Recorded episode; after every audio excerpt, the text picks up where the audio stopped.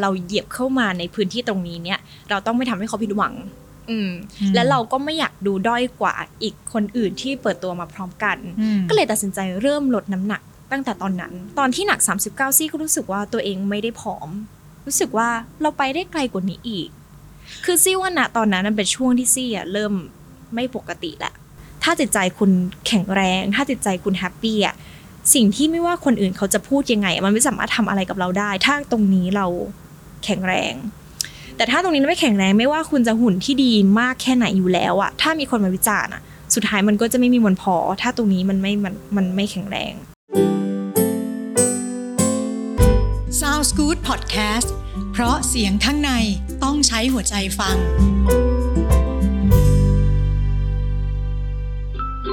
สนับสนุนโดย โรงพยาบาลเปาโลรักษายังเข้าถึงดูแลยังเข้าใจ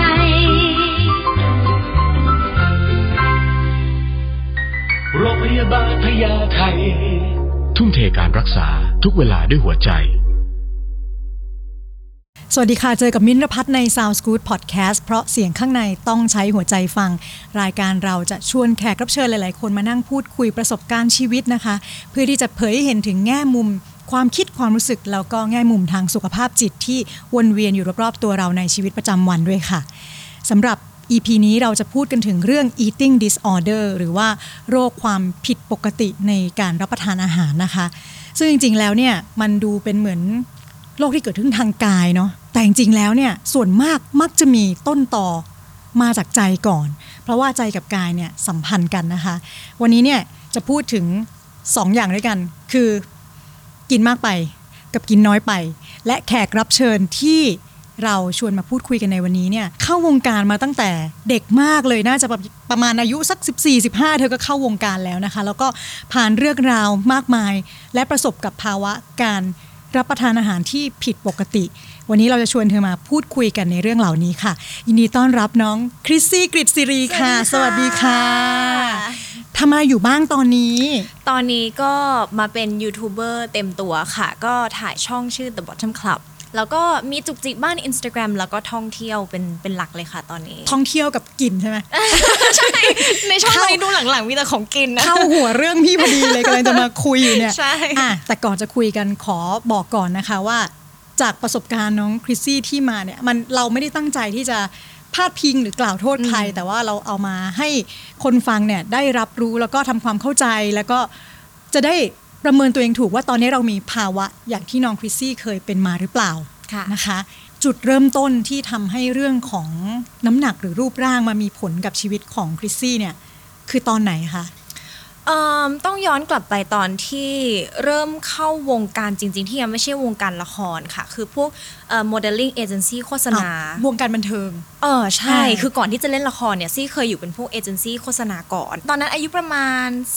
13 แล้วก็แบบ feel เหมือนเราเดินเล่นอยู่สยามสแควร์สยามร้อนในสมัยก่อนนะคะ แล้วก็ค่ะแมวมองมาเจอเนี่ยแหละ ตามอ่าสไตล์นั้นที่เป็นยุคแบบยุคแมวมองเด็ยุกคลูกครึ่งแมวมองใช่เด็กลูกครึ่งกำลังแบบเฟื่องฟูในในยุคของการโฆษณาอ่าตอนนั้นก็เป็นเด็กที่ถูกแมวมองจับเข้าไปในโมเดลลิ่ง Modeling เอเจนซี่ค่ะใช่ค่ะ แล้วซี่ก็ไป cast นู่น cast นี่แล้วก็แน่นอนว่าคือตอนนั้นอะซี่แบบ เป็นเด็กลูกครึ่งก็จริง type ที่โฆษณาเขาชอบก็จริง แต่ว่าสิ่งที่ซี่เป็นคือซี่เป็นนักกีฬาฉะนั้นซี่ก็จะผิวค่อนข้างแบบเข้มๆนิดนึงคือบ่มแดดคือจะไม่ขาวใส แล้วก็จะมี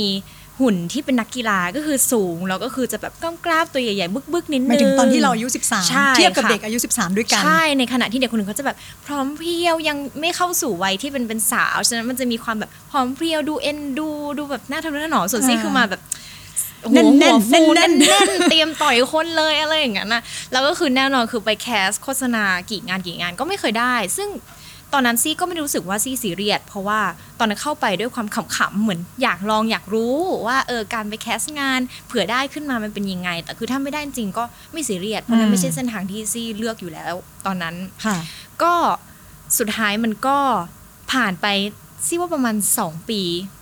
หรือปีหนึ่งเนี่ยแหละ จนซี่อายุประมาณ 14กำลังสองจะปีย่างนี้สิบวิ่งห้าแคสงานใช่ได้บ้างไหมไม่ได้เลย ไม่ได้เลยเหรอไม่ได้สเลองยปีอะนะไม่ได้เลยใช่อ่ามีจนถึงแบบเกือบจะได้สุดท้ายก็พอไปเจออีกคนที่แบบสวยปิ๊งอย่างเงี้ยเราก็ไม่เคยถูกเลือก แต่ก็ไม่สิแต่เรียสเราก็อะค่ะยังไม่ได้นึกถึงเรื่องพวกนี้ใช่ใช่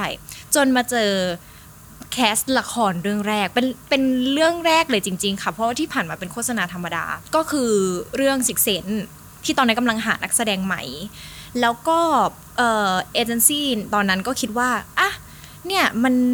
ดูซี่น่าจะไปทางความสวยความงามไม่ได้ ที่เป็นแนวขายแบบงานงานผิผิววงานอะไรเงี้ยงานผมไม่รอดแน่ๆเด็กอ่าคนนี้อะลองไปสายการแสดงเลยไหมถ้ามันอาจจะมีดวงอะไรอย่างนี้ ก็เลยลองไป cast ซึ่งตอนนั้นซี่ก็ไปแบบไม่ค่อยเต็มใจอะเหมือนแบบ โห แค่งานภาพนิ่งเรายังไม่ได้ งานงานละครเราจะเอาที่ไหนไปสู้คนอื่นเขาพูดก็ยังไม่ค่อยจะรู้เรื่องบทก็จำไม่ได้อืมอะไรอย่างงี้แล้วก็ตอนไป cast ก็คือไปแบบสภาพเพิ่งเลิกเรียน ใส่ชุดพละเพิ่งเล่นกีฬาเสร็จ หัวฟูตัวดำเหงื่อโชกก็คือเรียกว่าน่าเมือกใช่ก็คือทุกคนที่ไปแคสที่นั่งเรียนกันอยู่คือแบบเสื้อผ้าหน้าผมมาเต็มสวยทุกคนบทจำแม่นซี่คือแบบ บทแค่ประมาณสี่บรรทัดซี่ก็จำไม่ได้อะก็อืมเข้าไปด้วยความที่ไม่คาดหวังอะไรเลยด้วย แล้วก็เข้าไปจำบทก็ไม่ได้ สุดท้ายผู้จัดก็เลยแบบอะไหนลองด้นสดเลยละกันไหนไหนๆบทมันก็ไม่รอดละก็เลยด้นสด และซี่ว่าการที่ซี่ด้นสดแล้วก็ความเป็นแบบเด็กแบบเป็นแหลนน่ะเด็กแบบมีอะไรในตัวสักอย่างที่มันแบบชอบแบบอ่ามีบุคลิกอะไรไปบางเรื่ออย่างย่างอะไรไปเรื่อยอะเป็นเด็กพูดไปเรื่อยอะค่ะเออก็เลยกลายเป็นว่า เฮ้ยเรื่องเนี้ยดันได้เข้ารอบไปต่ออ่าจากที่อ่าไม่เคยได้มาเลยสองใช่ปีได้เข้ารอบไปแคสต่อละครรอบเดียวได้เข้ารอบ เข้ารอบไปต่อจนแบบ อันนี้ก็คืออีกเรื่องหนึ่งที่หลายคนก็ยังไม่รู้ว่าตอนที่เข้ารอบไปเสร็จเนี่ย จนถึงจะคัดแบบไฟนอลกันแล้วอะซี่เทเพราะซี่รู้สึกว่านี่ไม่ใช่ที่ของซี่ไม่ชอบเล่นละครเหรอใช่ค่ะซี่รู้สึกว่าโหในวงการบันเทิงอะซี่ไม่เหมาะแน่ๆเพราะซี่ก็รู้ตัวว่าหุ่น ความคิดและสไตล์เราเนี่ยมันไม่ใช่สไตล์แบบวงการบันเทิแสงดงว่าณตอนนั้นเราเริ่มคิดถึงเรื่องหุ่นที่จะเข้าได้หรือไม่ได้กับวงการบัคืนอเทิงซี่ละก็คือเทียบตัวเองกับคนอื่นด้วยว่าแบบโหคนอื่นเขามาแบบเป็นไทป์เนี้ยส่วนเราไม่ใช่อะ แต่ในการเทียบนั้นน่ะ มีเครียดไหมหรือว่าไม่ใช่ยังไม่มีค่ะเพราะตอนนั้นซี่คือไม่คิดว่าจะไปต่ออยู่แล้วอะแค่รู้สึกว่าเฮ้ยดูหุ่นพวกนี้ดูฉันไม่เข้ากับเขาเลยฉันไม่เอาดีกว่าใช่ใช่คืออะซี่คิดว่าซี่ไม่เอาแล้วซี่ก็ไม่ไป cast ต่อ คือวันที่เขามีเวิร์กช็อปกันมีการพูดคุยถึงเรื่องบทที่เริ่มไปลงลึกมากขึ้น สุดท้ายซี่ก็เทแล้วไม่ไปอืมจนสุดท้ายเนี่ยทางผู้จัดก็มีการโทรสายตรงมาหาคุณแม่ว่าทำไมคืน้องไม่มาเออจ๊ะทำไมไม่มาแล้วเขาว่าบทตัวละครเนตรสิตางเนี่ยเขามองว่ายังไงก็คือซีแต่ตอนนั้นซี่ยังไม่เชื่อซี่รู้สึกว่ามันไม่ใช่ยังไงหนูไม่ใช่อืมที่ของหนูในวงการบันเทิงมันมันมันไม่มีจริงอะ่ะหนูไม่เหมาะกับ ตรงนี้อืมแต่ก็ด้วยความที่เขาคงเห็นอะไรในตัวหนู เขาก็คุยกับคุณแม่แล้วคุณแม่ก็มามาคุยกับซี่ต่อว่า เออลองดูนะ มันเขาคงเห็นอะไรในตัวเราจริง ๆ ก็เลยคิดว่า โอเค ถ้าเขากล้าที่จะมาคุยกับเราส่วนตัวขนาดนี้งั้นเราก็คงต้องลองกล้าที่จะเข้าไปแสดงว่าเขาตรงนั้นด้วยอยากเราคงใช่ตรงนั้นจริงๆแล้วใช่ล่ะเขาถึงซี่โทรว่ามาเขาก็คงต้องเห็นอะไรสักอย่างในตัวเราอ่าอืมเข้าวงการ ใช่ก็เลยเป็นเลยจุได้ดที่เริ่มได้เข้าเล่นวงการ นั่นก็คือแปลว่าได้เลย ใช่ผ่านละใช่ได้เป็นดาราละ ใช่ค่ะ แล้วมาเกี่ยวอะไรยังไงกับกับเรื่องรูปร่างมันมันมายังไงคะอืมก็ต้องต้องต้องบอกก่อนว่าณตอนนั้นกับณตอนนี้อะซี่ว่า beauty standard มันไม่เหมือนกัน ถ้าพูดถึงณตอนนั้นซี่ว่า beauty standard มันคือความที่นักแสดงหรือนางแบบเนี่ย มันจะต้องผอมเพรียว ผิวขาวสวย อันนี้พูดถึงแค่ในไทยนะคะอันนั้นหมายถึงว่ามาตรฐานความงามในขนาดนั้นใช่ใช่ ซึ่งณตอนนั้นเราก็ยังเด็กแล้วเราก็เป็นเด็กเล่นกีฬา เป็นเด็กที่ทั้งเล่นกีฬาแชร์บอลทั้งเป็นนักบัลเล่ต์คือกล้ามเนื้อซี่มันแบบอืมกแน่ล้ามนเนื้อมากแน่นๆเลยใช่เป็นมัค่ะดๆแล้วมันแล้วบทที่ซี่ได้มันคือตัวละครที่แบบเป็นคุณหนูบอบบาง เป็นไข่ในหิน เป็นเด็กที่แบบดูแล้วลมลมพัดก็ปลิวอะอะไรอย่างนั้นอะอ่าแล้วซี่ก็แบบอะ อะก็โอเคก็เข้าใจแหละว่าทางไม่ว่าจะเป็นทางแบบผู้ใหญ่จากช่องไหนเนี่ยช่องทางไหนทุกคนก็บอกว่าเป็นสิ่งเดียวกันว่า ลดนิดนึงนะมันจะได้เข้ากับ character อืมอ่าก็คือเริ่มเริ่มมีบอกเราแล้วว่าลดน้ำหนักนิดนึงนะใช่ซึ่งซึ่งก็เข้าใจเพราะว่าณตอนนั้น beauty standard มันเป็นอย่างนั้นจริง ๆ คือทุกคนต้องเป็นแบบนั้นอืมแล้วก็เขาก็คงอยากให้เราเนี่ยไม่ ไม่ด้อยไปกว่าคนอื่น อยากให้ยืนด้วยกันแล้วมันไปด้วยกันได้เขาก็อยากจะผลักดันแหละใช่อยากให้พอเปิดตัวมาห้าสาวคือทุกคนคือออร่าอ่าซึ่งซี่ก็โอเค มันเป็น assignment แรกของเราเป็นงานเป้าหมายแรกของเราว่า ก่อนที่จะเปิดกล้องเนี่ย ให้เวลา 2-3 เดือน ไปลดน้ำหนักมา แล้วก็ซี่ก็ตั้งใจมาก ๆว่าโอเค ถ้าเราเหยียบเข้ามาในพื้นที่ตรงนี้เนี่ย เราต้องไม่ทำให้เขาผิดหวัง อืมอืมแล้วเราก็ไม่อยากดูด้อยกว่าอีกคนอื่นที่เปิดตัวมาพร้อมกันอืมก็เลยตัดสินใจเริ่มลดน้ำหนักตั้งแต่ตอนนั้นคือเป็นช่วงก่อนเปิดกล้องค่ะก็คือต้องยอมรับว่าซี่อะตอนนั้นไม่มีคนที่คอยให้คำแนะนำและดูแลแบบถูกต้อง ฉะนั้นซี่ก็ลดแบบวิธีเด็กๆของตัวเองอายุตอนนั้นยังไม่สิบห้าเลยอะแล้วก็เราก็ลดน้ำหนักด้วยความเข้าใจที่เรามีณตอนนั้น ซึ่งก็คือ ซึ่งก็คือการอดอาหาร ไม่กินอาหารเลย ไม่ไม่กิกินนอาหารในที่นี้ก็คือการแบบไม่กินทุกอย่างที่เป็นแป้งอ่าอันนี้คือจำได้เลยแล้วเป็นสิ่งที่คนในกองก็คือยังคงพูดกันแบบล้ออะฟิลนั้นนะตอนนี้คือไม่ไม่ซีเรียสอะไรกันแล้วคือก็จะรู้เขาก็จะแบบล้อว่า เนี่ยจำได้ตอนนั้นอะตอนซี่แบบมากองแล้วซี่ขอกินเกี๊ยวน้ำอะก็เขาก็จะซื้อเกี๊ยวน้ำให้ใช่ไหมแต่สิ่งที่ซี่ทำคือซี่อะแกะแป้งเกี๊ยวออกหมดแกะเปลือกเกี๊ยวหรือกินแต่ไส้เออใช่ แล้วก็กินแต่แค่กุ้งเปล่าๆแล้วน้ำกินไหม น้ำซิรู้สึกว่าก็ไม่กินด้วย เพราะว่าถ้ามันเป็นน้ำที่ใส่น้ำตาลใส่เอออะไรมันมันมีซอสอะไรของมันอะซึ่งมันแปลว่าอันเนี้ยไม่ไม่เพียวร้อยเปอร์เซ็นต์ละาหรือว่าอาหารแบบทอดอย่างเงี้ยคือตัดออกไปเลย ข้าวแทบไม่กินขนมปัง ไม่กินแป้งซึ่งใช่รวมถึงข้าว แล้วก็ไม่กินขนมปังขนมก็คือปังแป้นี่งซี่คือเลือกขนมปังไม่ที่มันกินไม่ทำจากแป้งอ่าไปกินอะไรประมาณโฮลวีนั้ตนอะไปกินอะไรโควิดโฮลวีตก็ไม่กินใช่ ต้องเป็นแบบขนมปังที่ทำมาจากธัญพืชอัด เป็นแผ่นอืมอะไรประมาณนั้นคือแป้งถูกชนิดคือตัดออกไปเลย ของทอดไม่กิน ไม่กิน อืมแล้วคือตอนนั้นซี่ก็เป็นเด็กที่ไม่ใช่ตอนนั้นนะตอนนี้ก็เป็นคือไม่กินผักผลไม้ แล้วกินอะไรอะตัดหมดเลยอะกินอะไรกินแบบกินน้อยมากๆเลยค่ะ แล้วก็ไม่กินหลังหกโมงเย็นแล้วก็ออกกำลังกายหนักมากจากที่เป็นเด็กออกกำลังกายอยู่แล้วซี่ก็ออกกำลังกายหนักขึ้นกว่าเดิม อย่างเช่น วันหนึ่งเรียนบัลเล่ต์ถึงสี่โมงเย็น ประมาณตั้งแต่แปดโมงเช้าถึงสี่โมงเย็นเรียนบัลเล่ต์ตั้งแต่8ปดโมงอันเช้านั้นถึงอะใช่สี่โมงอันนี้เย็เป็นนเรื่องปกติของอ่านักโอเคบัลเล่ต์โอใช่เคพี่ตกใจใช่อันนี้เป็นเรื่องปกติใช่อ่าแต่ว่าอ่าฮะปกติเนี่ยหลังสี่โมงเย็นก็ต้องพักแหละ แต่ซี่คือกลับมาออกกำลังกายหุนแล้วฮุบต่ออีก 2 ชั่วโมงเพราะรู้สึกว่าถ้าเรากินอะไรเข้าไปอะ เราต้องออกกำลังกายให้มันออกให้หมดแคลอรี่ที่เราเข้าไปสมมติเรากินเข้าไป 200 แคลอรี่อะซี่ต้องออกกำลังกายออกให้ได้ 200 แคลอรี่ แต่เราก็ไม่ได้นึกถึงว่าอะไรประมณร่างกายจะต้องใช้พลังงานใช่พื้นฐานใช่อ่าแล้วคือน้ำหนักก็ลดจริง ๆ น้ำหนักลดเร็วมาก แล้วก็จำได้ไหมว่าจากเท่าไหร่เหลือเท่าไหร่ ตอนที่ซี่เริ่มลดซี่หนัก 53 ค่ะ สูงประมาณห้าสิบสามก้นสูงเบาลงแล้แล้ววเนาะเนาะหกสิบเจ็ดอ่าโอ้ประมาณนี้ซึ่งก็ยังบีมไอถือว่าดีมากๆ แต่ว่าก็นั่นแหละค่ะมันก็ลดห้าสิบสามลดเหลือ เอาที่พีคที่สุดเลยในช่วงที่แบบเพิ่งเปิดกล้องแรก ๆ คือเหลือ 39 ใช่อุ้ยสิบสามสิบเก้าสิบกว่าโล ใช่ ในเวลาในแค่เวไม่ลากี่เดือนประมาณสสอองงสาสามมเดืเดือนอนใช่ แล้วก็พอเริ่มเปิดกล้องเนี่ย เราเข้าสู่ช่วงที่แบบผอมที่สุด แล้วก็ยอมรับว่าตอนนั้นคือถ้าแต่งองค์ทรงเครื่องอะใส่ชุดแต่งหน้าทำผมอะมันสวยจริง ๆ เพราะว่า แขนขาเราเล็กหน้าเราเป๊ะจริง ๆ แล้วก็คือมีแต่คนชมอืมแล้วพอคนชมเสร็จซี่ก็แบบดีใจอะก็อยากลดลงไปอีก แล้วจาก 39 ก็อยากจะลดลงไปอีก รู้สึกตอนตอนที่หนัก 39 ซี่ก็รู้สึกว่าตัวเองไม่ได้ผอม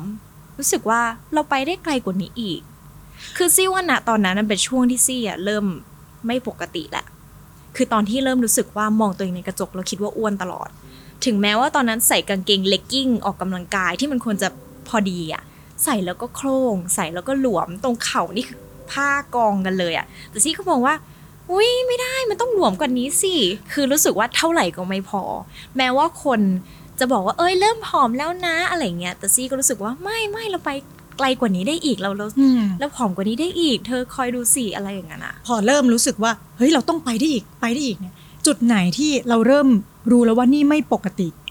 ซี่ไม่รู้ตัวเลยค่ะ แต่ว่ารู้ว่ามีคนรอบข้างไม่ว่าจะเป็นคนในกองถ่าย ผู้ใหญ่เพื่อนๆหรือว่าคุณแม่ มีแต่คนเตือนว่าเริ่มผอมไปแล้วนะอ่าจากจากกองถ่ายที่บอกขอให้ผอมตอนนี้ เธอเผอมไปแล้วเธนะผอมไปแล้วนะแล้วตอนนั้นซี่ก็แบบไม่เชื่อซี่ก็แบบบ้าแบบอืมมันผอมกว่านี้ได้อีกค่ะอะไรอย่างเงี้ยคือตอนนั้นซี่เหมือนแบบหูดับไปแล้ว ซี่ว่าสิ่งที่คนมองซี่กับซี่มองตัวเองมันมันเป็นคนละ vision กัน เหมือนซี่เห็นตัวเองเป็นคนแบบเท่าเนี้ยในขณะที่ความจริงซี่เหลือเท่านี้อะทั้งนั้นที่ตัวเลขก็บอกอยู่ว่าเธอ ใช่ แต่ว่าตัวเลขน้อยในมากสำหรับซี่อะเหมือน 39อะซี่สามารถกลับเป็น 93 ได้อะไรประมาณนั้นอะ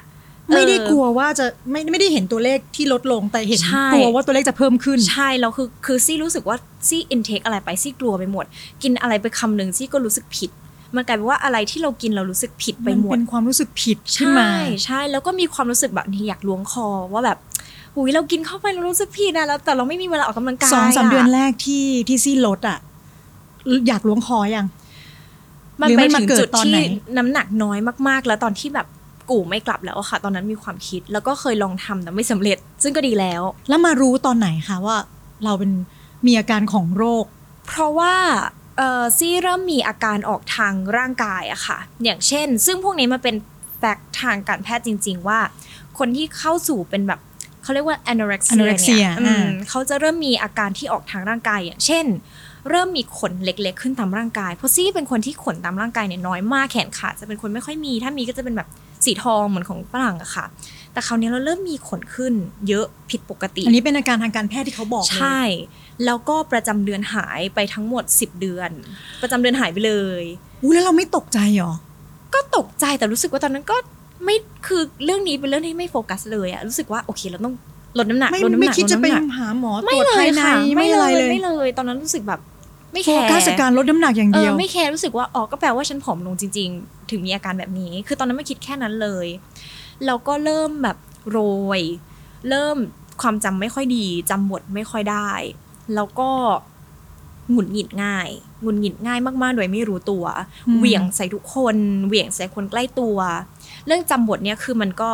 แน่นอนว่าเราเล่นละครเนาะมันก็ต้องจำบท มันก็กระทบการทำงานด้วยตรงที่พอเริ่มถ่ายในช่วงท้ายๆของวันซี่เริ่มจำบทไม่ได้แล้วอ๋องเออแล้วบางทีถึงขั้นต้องต้องแบบยกกองหรือต้องเลิกกองทันทีเพราะว่าซี่ทำงานต่อไม่ได้ คืออาการต่างๆมันมาจนคนแรกที่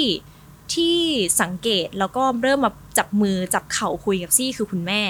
เพราะคุณแม่ก็ด้วยความที่เขาใกล้ชิดกับเราเขาติดตามเราอยู่ตลอดฉะนั้นเขารู้ความเปลี่ยนแปลงของเราที่มันไม่เหมือนเดิม คุณแม่ก็เริ่มจากการที่ search เน็ตว่าอาการของคนเป็น anorexia เนี่ยมีอะไรบ้าง แล้วคุณแม่ก็ปริ้นออกมา แล้วคุณแม่ก็สังเกตว่าอันไหนเป็นซี่บ้าง แล้วคุณแม่ก็จะติ๊กเป็นแบบเช็คลิสต์อืมแล้วก็คิดว่าน่าจะประมาณสมมติ10อย่างนะซี่เป็นไปละเก้าคุณแม่ก็คุยเรื่องนี้ว่าเออยูรู้ตัวไหมว่ายู เป็นแบบนี้อยู่ยูเป็น anorexia นะ แล้วเข้าใจว่าที่พูดไปตอนนี้อาจจะไม่เชื่อ แต่ว่าขอให้รับรู้ไว้ว่ายูเป็นจริง ๆ อืม ซึ่งณตอนนั้นซี่ก็ไม่เชื่อหรอกไม่เชื่อ ยังไงก็ไม่เชื่อแบบอืมฉันปกติ ฉันไม่ได้ผอมสักหน่อย ฉันไปไกลกว่านี้ได้ แล้วก็รู้สึกดีใจที่มีคนชมว่าแบบหุ่นสวยก็ยังผอมคงเพรีดีใจอยู่ อืมไม่มีใครทักหรอว่าช่วงนี้โซมพอแล้วตหน้าต่อไปหมดแล้วเพราะาคนเห็นซี่ในเวอร์ชันแต่งหน้าค่ะ เพราะว่าวันไหนซี่ไม่แต่งหน้าคือซี่อยู่บ้าน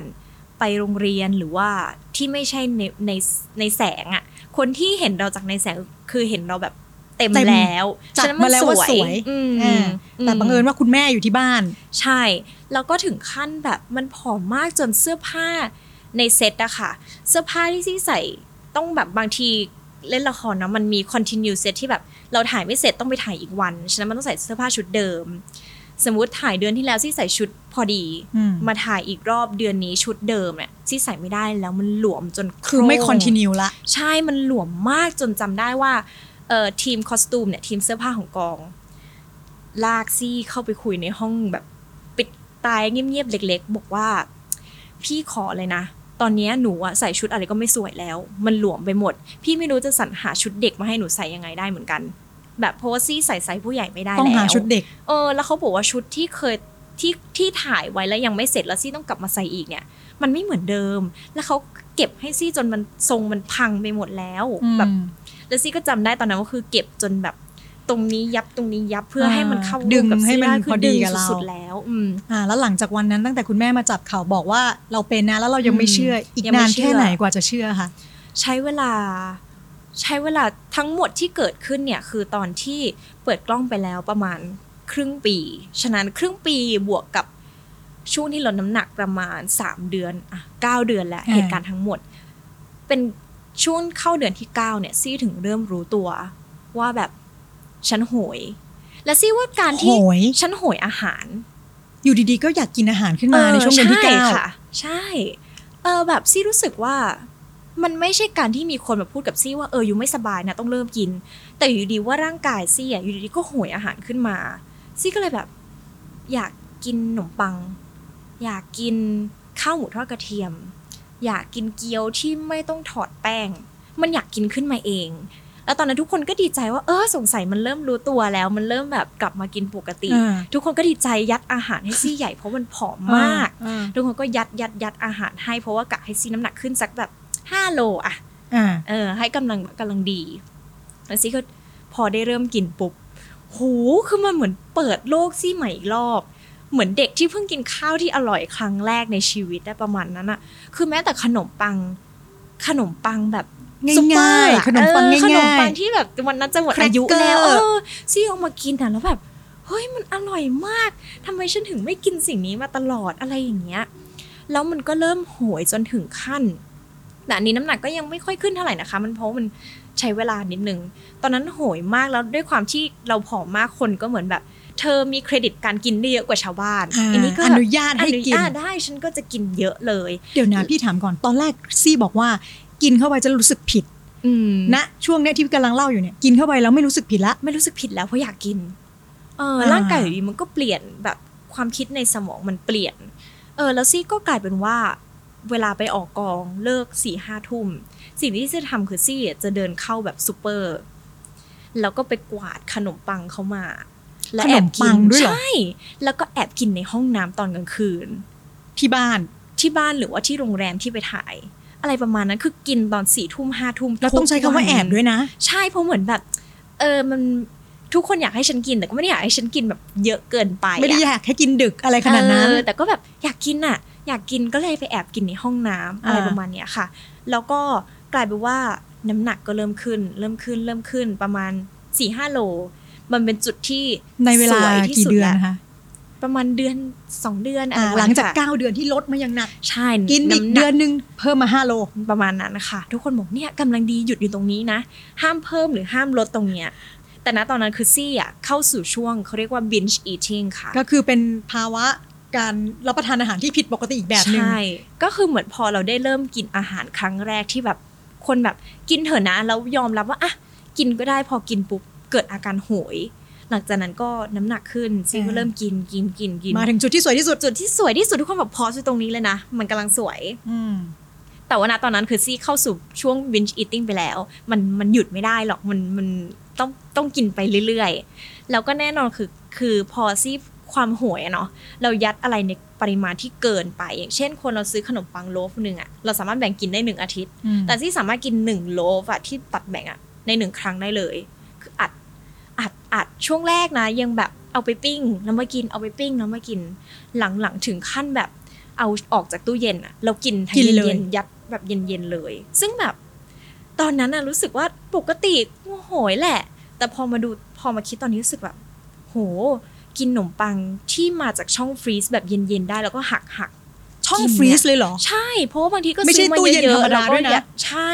เอาออกมานิดนึงให้เย็นๆแล้วพอมันน้ำแข็งละลายขนมปังเปียกๆเย็นๆอะแต่ซี่ก็ยัดยัดยัดเข้าปากตอนห้าทุ่มเที่ยงคืนเหมือนกัน ทุกวัน กินจนแบบท้องไม่ดีจนอยากอ้วกจนอึดอัดตัวเองจนแบบ ท้องแบบแน่นไปหมด แต่มันก็รู้สึกว่าฉันต้องกินอีกอะแล้วช่วงนั้นตอนที่ซี่บอกว่าซี่เคยมีอาการแบบหงุดหงิดใส่คนอื่นอะไรเงี้ยที่เป็นอาการของการค่ะกินน้อยไปเนี่ยพอมากินเยอะไปเนี่ยหายไหมอาการทางกายต่างๆ ที่เป็นอาการของโรคอโนเร็กเซียเนี่ย หายขนเริ่มหายไปประจำเดือนกลับมา เริ่มปกติขึ้น แต่ว่าแน่นอนมันมันมากับความเขาเรียกว่าอะไรอะน้ำหนักขึ้นที่อืมพุ่งพรวด ครวดพรวดเลย เพราะว่าหนึ่งตอนที่ซี่ผอมมากๆอะแล้วซี่กินน้อยระบบเผาผลาญซี่มันพังไปหมดแล้ว ร่างกายเราชินกับการที่เราอินเทคอาหารในปริมาณน้อยมากๆ ฉะนั้นมันก็คือเหมือนว่า งั้นฉันก็คงไม่ต้องทำงานหนักขนาดนั้นแล้วสิ ฉันก็ทำงานนิดเดียวในเมื่อเธอก็กินนิดเดียว แล้วพอวันหนึ่งที่ซี่ consume แบบจำนวนที่ใหญ่มากๆอะร่างกายมันปรับตัวไม่ทัน มันก็เลยกลายว่าแทนที่จะแบบ เผาผลาญร้อยเปอร์เซ็นต์มันเผาผลาญแค่สิบอืมที่เหลือเก้าสิบเปอร์เซ็นต์กลายเป็นไขมันอ่าเออ แล้วกลายเป็นว่าต่อให้ซี่กินแบบ สมมติว่าในหนึ่งเดือนปกติคนถ้ากินแบบนั้นนะมันก็อาจจะน้ำหนักขึ้นสักสี่ห้าโลซี่สามารถขึ้นสิบโลได้เลยอะไรประมาณนั้นนะคะ แล้วก็กลายเป็นว่าพอถึงจุดสวยที่สุดใช่ไหมคะเมื่อกี้ที่เราคุยกัน มันไปต่อเร็วมากจุดสวยที่สุดของซี่อาจจะอยู่ได้แค่เดือนเดียว มันอยู่จาแค่กเดือนเดียว45พุ่งไปไกล เพราะถ้าถ้าสังเกตในละครมันจะมีจุดที่พอดีอะอยู่แค่ไม่กี่ซีนจริง ๆอะอ่าที่เหลือก็คือพุ่งไปเลย แล้วมันพุ่งไปไกลมากจริง ๆ มันแบบซีดขึ้นไปจาก 39 ใช่ไหมคะที่เราคุยกัน แล้วก็ขึ้นมา 45 46 ตอนที่พุ่งขึ้นไปซีดขึ้นไปถึง 63 ภายในเวลา ภายในเวลา ละครเรื่องนั้นซี่ถ่ายหนึ่งปี ตอนนี้เราพูดกันถึงครึ่งปีแล้วใช่ไหมคะ เนี่ยครึ่งปีหลังหกไม่ถึงเดือนด้วยไม่ถึงหกเดือนด้วย เพราะว่าหกเดือนหลังที่ซี่ถ่ายเนี่ยคือหกสิบสามเกือบทั้งเรื่องแล้วน้ำหนักแปลว่าภายใน63เกือบทั้งเรื่องละใช่ครึ่งเรื่องหลังนี่คือแก๊หปกสิบแก๊สาปมคแล้วรึ่งปีนั่นแหละ ประมาแก๊ณปเดือนตรงกสลาองเดือนใช่ คือจากสี่สิบห้าจากสามสิบเก้าขึ้นมาสี่สิบห้าแล้วก็ขึ้นไปหกสิบสามภายในเวลาสองสามภายเดืในอนกลางเรื่องเนี่ย โอ้โหใช่หกสิบสามแล้วคือมันคือสร้างความตกใจให้แบบทุกคนจริง ๆ พี่คอสตูมเรียกเข้าห้องอีกไหมคะอืมซี่โดนแบบอืมโดนทุกคนจริง ๆ ค่ะ ซึ่งก็ก็ต้องยอมรับว่าโห ถ้าเป็นซี่แล้วซี่เป็นคนที่เห็นมีเด็กคนหนึ่งที่เกิดแบบนั้นอะมันก็น่าตกใจเหมือนกันว่า อะไรวะจากเด็กน้ำหนักแค่ 39ทำไมมันขึ้นเป็น 63 ในละครเรื่องเดียวที่ถ่ายกันอยู่เนี่ย เกิดอะไรขึ้น อืมอืม ตอนที่บอกว่าเป็นอ่าอโนเร็กเซียคือกินน้อยเนี่ยอืมมีผลทางด้านทำให้เราหงุดหงิดอืมมีขนขึ้นอือหืออ่อะโอเค พอเปลี่ยนมาเป็น binge eating disorder เนี่ย เราอาการทางกายหายหมดอืมเหลือน้ำหนักที่พุ่งขึ้น แล้วอารมณ์ล่ะคะ อารมณ์เนี่ยซี่ว่าตอนที่ซี่กินซี่กินด้วยความโหย ถึงแม้ว่ามันจะไม่อร่อยแต่แค่โหย แต่ในการกินที่กินแล้วมีความสุขเนี่ยมันมีความรู้สึก รู้สึกแย่กับตัวเองซ่อนอยู่ในใจซี่ว่าเพราะว่าซี่เห็นตัวเองน้ำหนักขึ้น แล้วเหมือนเราไม่อยากยอมรับความจริงว่าน้ำหนักเราขึ้นอะ เราก็เลยกินกินตัดปัญหากินไปเลย แล้วกลายเป็นว่าพอกินกินเสร็จตัดปัญหาน้ำหนักขึ้น รู้สึกแย่ก็กินตัดปัญหา มันคือวงวงจรแบบนั้นไปเรื่อยๆ ยิ่งรู้สึกแย่ยิ่งกิน ยิ่งกินยิ่งอ้วนยิ่งรู้สึกแย่แล้วมันก็ต้องยอมรับว่าตอนนั้นมันกระทบงานซี่แบบร้อยเปอร์เซ็นเลย กระทบงานซี่แบบร้อยเปอร์เซ็นเพราะว่า มันก็ทำให้เราทั้งโดนวิจารณ์จากอ่าคนในวงการบันเทิงด้วยแหละ รวมถึงรอบๆข้างโซเชียลมีและเดีคยนต่างๆ ในเน็ตใช่คือตอนนั้นโดนกระหน่ำแบบแย่มาก จนถึงขั้นตอนที่จบซีซั่นแรก Sixth Sense มันสองซีซั่นใช่ไหมคะจบซีซั่นแรกเนี่ยซี่ถึงขั้นบอกผู้จัดว่าซี่ขอถอนตัว ไม่ขอถ่ายซีซั่นสองแล้ว เพราะว่าเรารับคำวิจารณ์ไม่ไหว แล้วเราก็รู้ว่าเราไม่สามารถลดน้ำหนักได้อีกแล้ว เพราะตอนนี้มันกู่ไม่กลับไปแล้ว เราซี่รู้สึกว่าซี่ไม่อยากเห็นสภาพตัวเองบนหน้าจอ ไม่อยากเห็นสภาพตัวเองบนกล้องใด ๆ ก็ตาม ไม่อยากถ่ายรูป ไม่อยากเจอผู้คน เพราะรู้สึกว่าเราคือแบบเป็นภาพที่ไม่ดูดีไปแล้วอะแสดงว่าคำวิจารณ์จากคนรอบข้างรวมถึงจากโซเชียลมีเดียต่างๆเนี่ยมามีผลกระทบกับใจเราละ มากค่ะเราได้อ่านใช่ไหมคะ เราเข้าไปอ่านไหมหรือยังไงอ่าน เพราะว่าก็ เพิ่งเป็นเด็กเข้าวงการ เราอยากเห็นว่าคนมี feedback กับเรายังไง ซึ่งจริงๆ คนก็แนะนำอยู่แล้วว่าการเป็นนักแสดงสิ่งที่ดีคือ โอเคเราต้องเราต้องน้อมรับคำติชม แต่ว่ามันก็จะมีบางไซต์บนเว็บไซต์เนาะที่มันเป็นแบบคำสนุกปากอะมันเป็นไซเบอร์บูล i ิงอืมพยายามไม่ไปไซต์นั้น แต่ว่าความอยากรู้อยากเห็นของเด็กอะมันอยากรู้ว่าอะในไซต์เนี้ยเขาพูดอะไรกันบ้าง เพราะมันคือวิจารณ์ตรงไปตรงมาที่สุด เข้าไปอ่านก็คือสมมติว่า มีกระทู้เรื่องซิกเซนสักสิบกระทู้แต่เป็นกระทู้ที่วิจารณ์ซี่ไปแล้วสักเจ็ดอืมแล้วเป็นอืมคำวิจารณ์ที่ค่อนข้างแรงสำหรับเด็กอายุแบบสิบสี่สิบห้ามานั่งอ่าน มีบอกว่าหุ่นเหมือนรถถัง หรือว่าเอาซี่ไปเปรียบเทียบกับนักร้องท่านหนึ่งที่มีสภาวะคล้ายกันอืมแล้วก็แบบเนี้ยเป็นเหมือนกันชัวร์อะไรเงี้ยอืมซี่ก็แบบเฮ้ยมันไม่ใช่นะ หรือว่าแบบการที่เอ่อ ว่าวิจารณ์ซี่เนี่ยลามปามไปถึงคนรอบข้างที่แบบทำไมคนรอบข้างไม่ดูแล ปล่อยให้นักแสดงคนนี้แบบปล่อยตัวมาขนาดนี้ได้ไง ไม่เคารพการทำงานเลย ซึ่งแบบมันก็รู้สึกแย่แบบอืมแย่ไปหมดอะเราตอนนั้นแย่ปุ๊บเราก็ยังกินอยู่ เราก็ยิ่งกินไปอยู่กินอยู่ใช่ แล้วก็เลยบอกบอกคุณแม่ว่า บอกผู้จัดให้หน่อยว่าไม่อยากเล่น Sixth เอ่อ Sixth Sense ซีซั่นสองแล้ว เพราะว่าเราไม่อยากแบบไปเจอคำวิจารณ์แล้วเราก็รู้ว่าเราไม่สามารถทำไม่สามารถทำให้เขาแบบ พอใจได้ เราไม่สามารถแบบไปลดน้ำหนักให้ทันให้เขาโอเคได้จริง ๆ หาคนอื่นมาเป็นฉันเถอะ แต่ว่าแน่นอนพอเอ่อละครมันประสบความสำเร็จ ทุกคนมันก็มีภาพติดตาว่า เธอคนนี้เป็นคนนี้อืมคนนี้เป็นคนนี้ จะเอาคนอื่นมาเล่นเป็นเนสิตางเนี่ยมันก็คงไม่ใช่ ก็ทุกคนก็เข้ามาพูดคุยกับซี่ว่า หาทางออกตรงกลางว่า เล่นเถอะเพราะว่าในสิตังมันคือซี่ แต่ว่างั้นเอาแบบนี้ละกัน ตอนที่ถ่าย fitting เนี่ยซี่เป็นคนเดียวที่ไม่ต้องถ่ายละกัน เดี๋ยวทางกองละครเนี่ยจะใช้รูปจากเอ่อซีซั่นหนึ่งแทน ฉะนั้นถ้าสังเกตดีๆ หรือว่าเป็นแฟนคลับละครเนี่ยจะรู้ว่ารูป fitting ของซีซั่นสองเนี่ยทำไมเนตรสิตางศุ์คนเดียวถึงยังใช้รูปซ้ำกับตอนภาคหนึ่งอยู่อ่าอืม คนอื่นเป็นแบบเสื้อผ้าหน้าผมใหม่ แต่ว่าของซี่ยังเป็นชุดเดิมหน้าเดิมผมเดิมอืม แต่พอมาในละครจริงคือมันไม่ใช่ สรุปก็คือเขาก็อยากให้เราเล่นต่อไป อืมเพราะว่าเขาก็รู้ว่าแบบจะมาเปลี่ยนกลางคัน มันทำให้ทุกอย่างเปลี่ยนจริงๆมูดละครมันก็ไม่เหมือนเดิม เอ่อความรักใคร่กันในในนักแสดงกันเองห้าสาวเนี่ยมันมันถ้าเป็นคนอื่นมันก็คงไม่ใช่ แล้วเราทำยังไงกับตัวเองตอนนั้นที่เราจะต้องทำงานต่อไป ซี่ก็กัดฟันไปทำงานทุกวัน แล้วก็ร้องไห้ทุกวัน เกือบทุกวัน ความอะไรปคิดระณที่เนี้ยจะค่ะลดมีไหมคะ หรือมีมันแค่พจะยากินอย่างยาเดียวมมันพยายามแต่ว่ามันก็ลดไม่ลง แล้วเริ่มกลับมาปกติได้ยังไงคะอืมอันนี้เป็นคำถามที่ทุกวันนี้ซี่ก็ยังคงเจออยู่ แต่เป็นคำถามที่ที่เป็นแบบแนวเรียกว่าไงอะขอความช่วยเหลือหรือขอความคิดเห็น เพราะว่าเขาเองอาจจะเจอ คือไม่ใช่คำวิจารณ์แล้วอะค่ะ เป็นแบบเอ่อ หลายคนจะชอบ DM มาหา หรือว่าแบบ message มาหาส่วนตัวว่าเออเขามีเหตุการณ์อย่างนี้แบบหรือว่า เนี่ยรูปพี่คริสซี่ตอนนี้กับตอนนั้นไม่เหมือนกันเลย พี่ทำยังไงถึงลดน้ำหนักได้คะหรืออะไรเงี้ยมันกลายเป็นคำถามที่ขอความช่วยเหลือจากเราใช่ก็มันเป็นคำถามเยอะมากแล้วก็ซี่ก็เลยตัดสินใจอัดอัดเอ่อเรื่องราวเนี้ยลงใน YouTube ของตัวเองเมื่อปี 2 ปีที่แล้วเนี่ยค่ะเพราะว่ารู้สึกว่าคนถามเยอะมาก แต่ว่าซี่ก็ไม่รู้จะอธิบายยังไงดี ก็เลยไหนเรา ลองออกมาเปิดใจพูดเรื่องนี้สักรอบดู ไม่รู้ฟีดแบ็จะออกมายังไง แต่ก็ลองทำดู แล้วปรากฏว่า เออ มันแบบคนมันที่เป็นเหมือนกันเนี่ยมันเยอะมากๆ มันเยอะมากๆจริง ๆ แล้วเขาก็หาทางออกไม่ได้อืม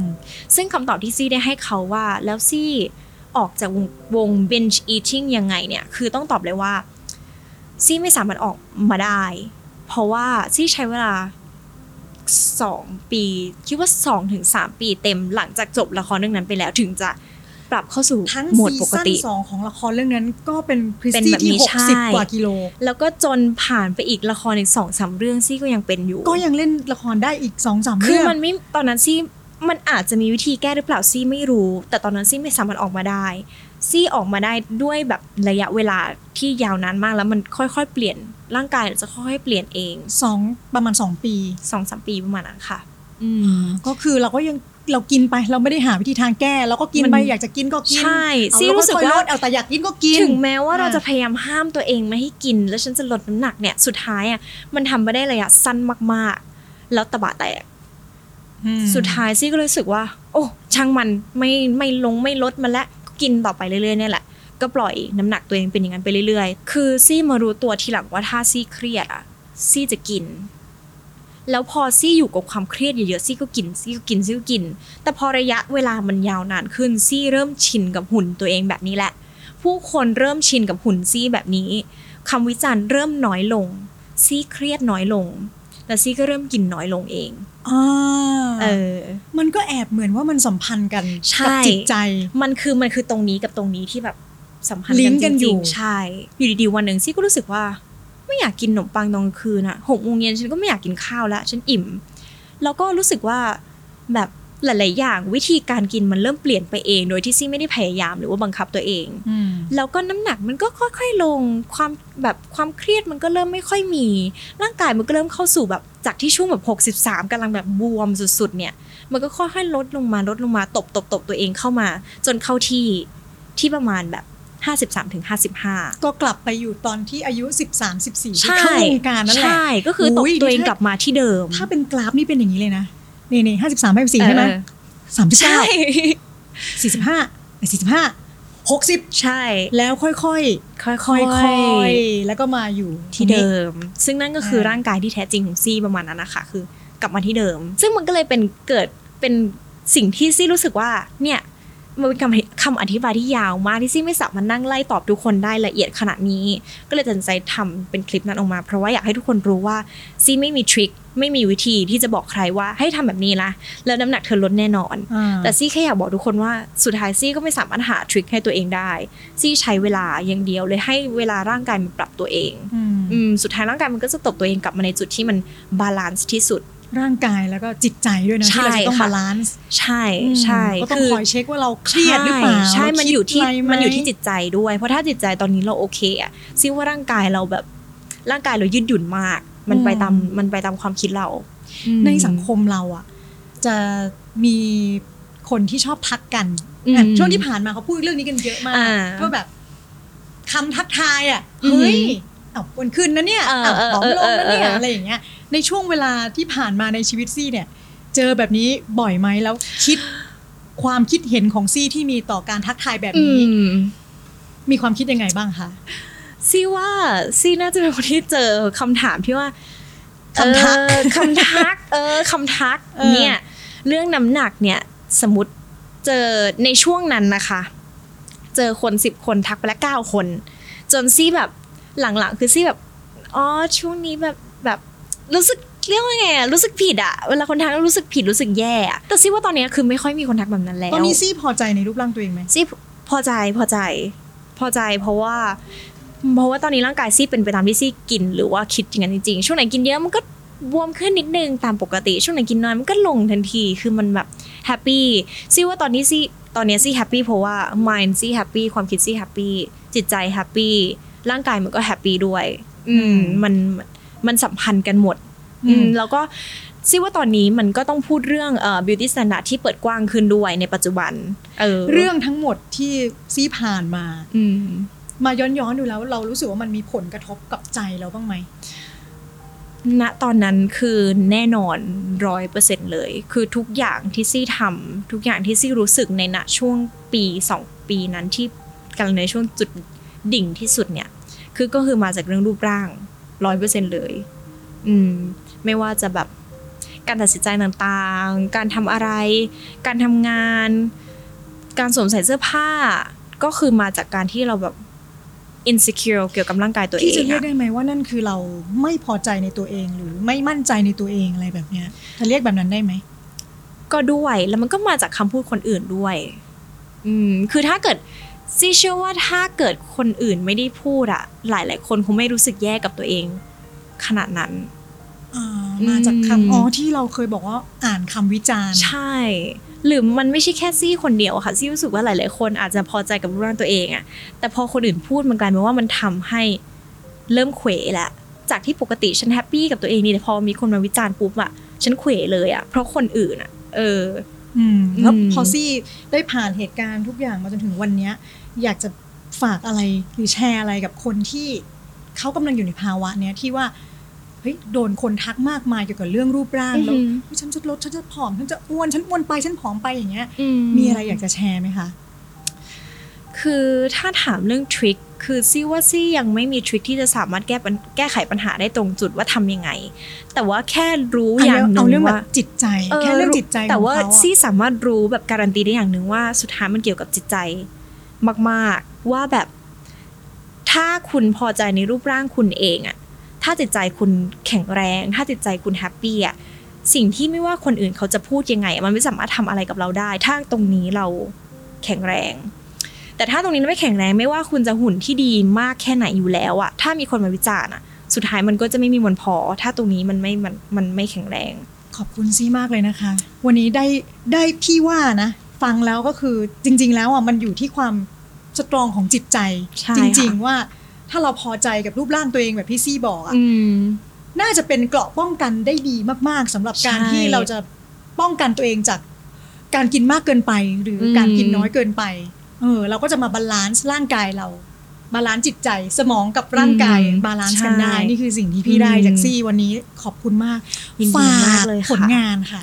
ตอนนี้ผลงานที่สามารถเห็นได้ง่าย ๆ ก็คือผ่านเอ่อ YouTube The Bottom Club ค่ะ แล้วก็ IG at Casey Chrissy ค่ะ ก็จะช่วงนี้พยายามจะอัพ YouTube บ่อยขึ้นก็จะเห็นว่าช่วงนี้ก็จะพาไปกินบ่อยนะคะ เพราะว่าอย่างที่เป็นคนชอบกินแต่เราก็ balance ตัวเองไปเรื่อยๆค่ะอ่าขอบคุณซี่อีกครั้งแล้วก็ขอบคุณผู้สนับสนุนรายการของเราใน season นี้ด้วยนะคะ ซึ่งก็คือเครือโรงพยาบาลพญาไทและเปาโลค่ะ ถ้าเกิดว่ามีปัญหาแบบ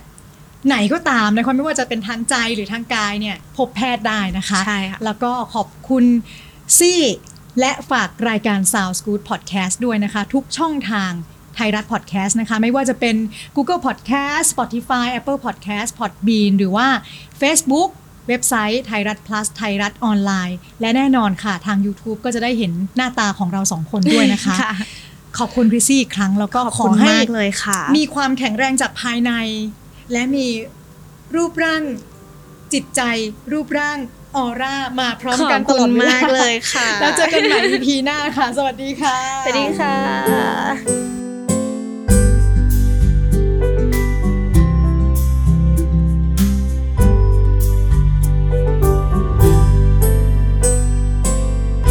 Sound Good Podcast เพราะเสียงข้างในต้องใช้หัวใจฟัง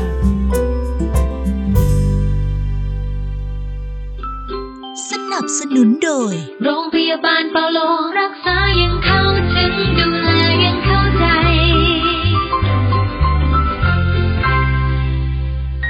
โรงพยาบาลพญาไททุ่มเทการรักษาทุกเวลาด้วยหัวใจ